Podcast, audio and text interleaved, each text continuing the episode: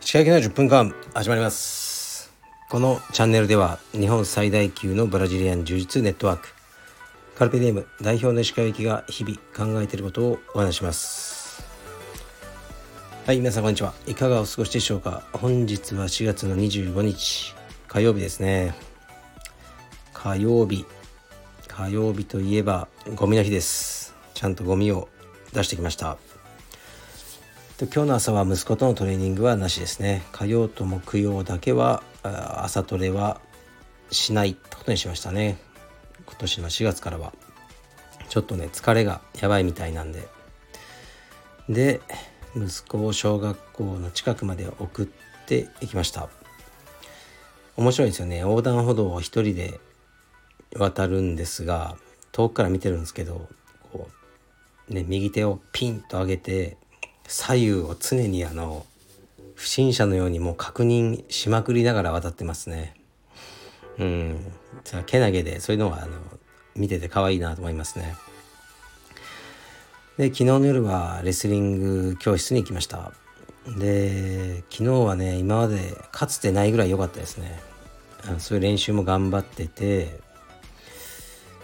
うん一回も泣かないっていうのが良かったですね。昨日はすごい良かったです。得意技のようなものも少しあったりして。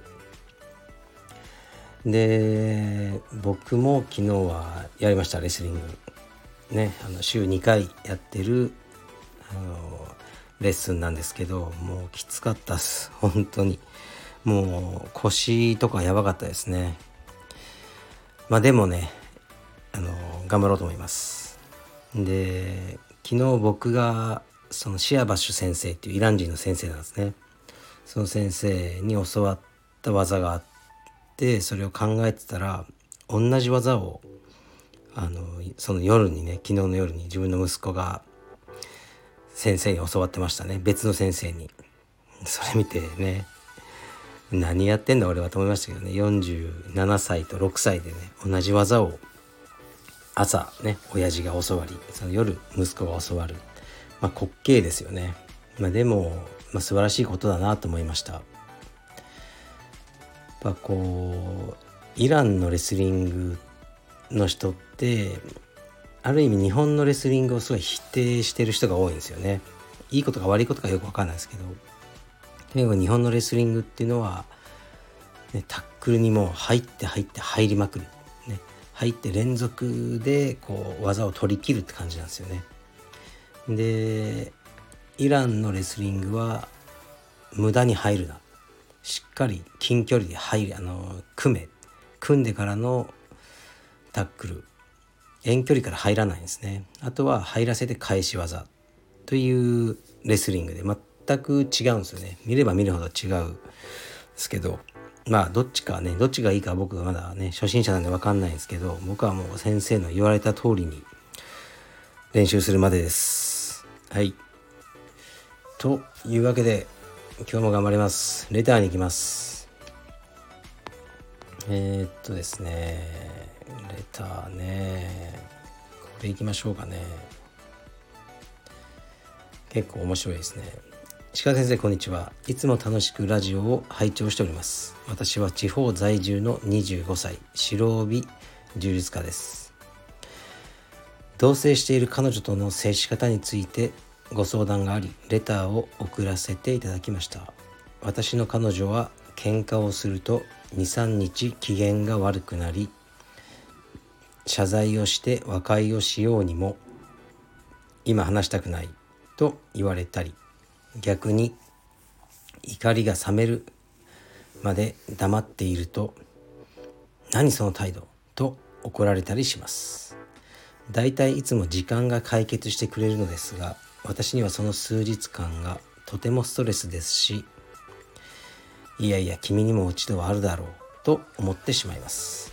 何か良い解決策が終わりでしたらご教示いただけると幸いです。半年ほど前充実を始めたタイミングで石川先生のラジオを聴き始め昨日最新の配信に追いつきました。これからも応援しています。オスはい。ありがとうございます。半年か。半年というとまあ100ね560日だとして170日。で僕のこの放送今日で833回だから結構ですよね。1日に56、えー、収録を聞いてこられたんですねこの半年。いや壮絶な半年をあの過ごさせてしまってすいません。で同棲してる彼女がね23日機嫌が悪くなってもう僕だったらもうね別れます。はい。で僕もそういう人と付き合ったことありますね。で非常にストレスでしたし何というか多分変わらないですよね人は。こう自分の機嫌の悪さで相手をコントロールするタイプですね。うん。嫌ですこれは。はい。だからもう別れます。僕 はすいません。なんかねもう嫌なんですよ。で人は変わらないんですよねこういう。んでうんまあ付き合ってる時はもちろん情もあってねいろいろあると思うんですけど何も努力をしなくて付き合える人っているんですよ。僕もねすごくもうストレスの高い付き合いをしたことあるんです。こう相手に合わせるように。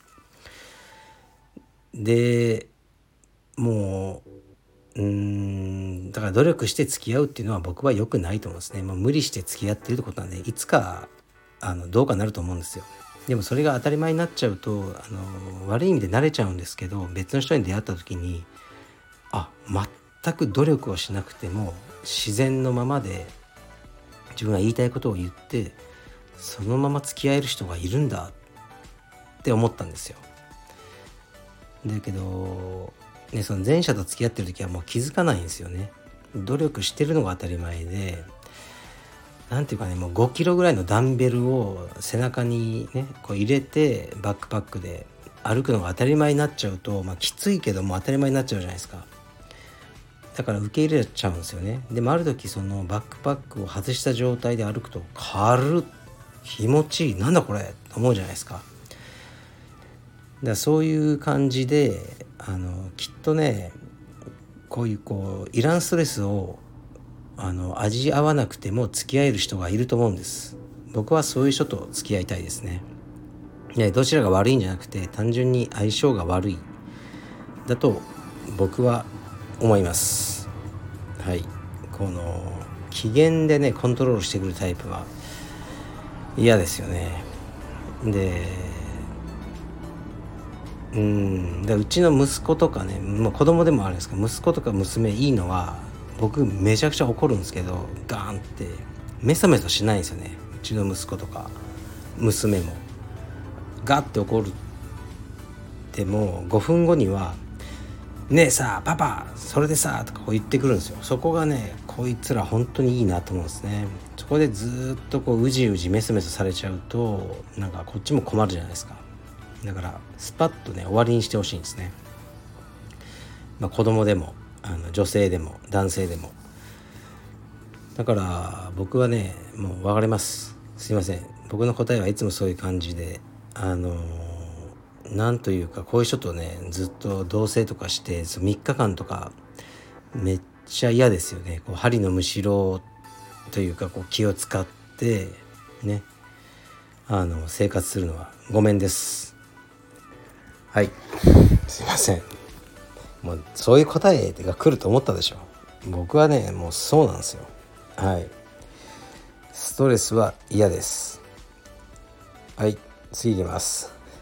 すいません。ちょっとねもう一件だけいきますね。もうもうね9分なんですけどなんか結構レター来てるんで。えっとねなんだっけ。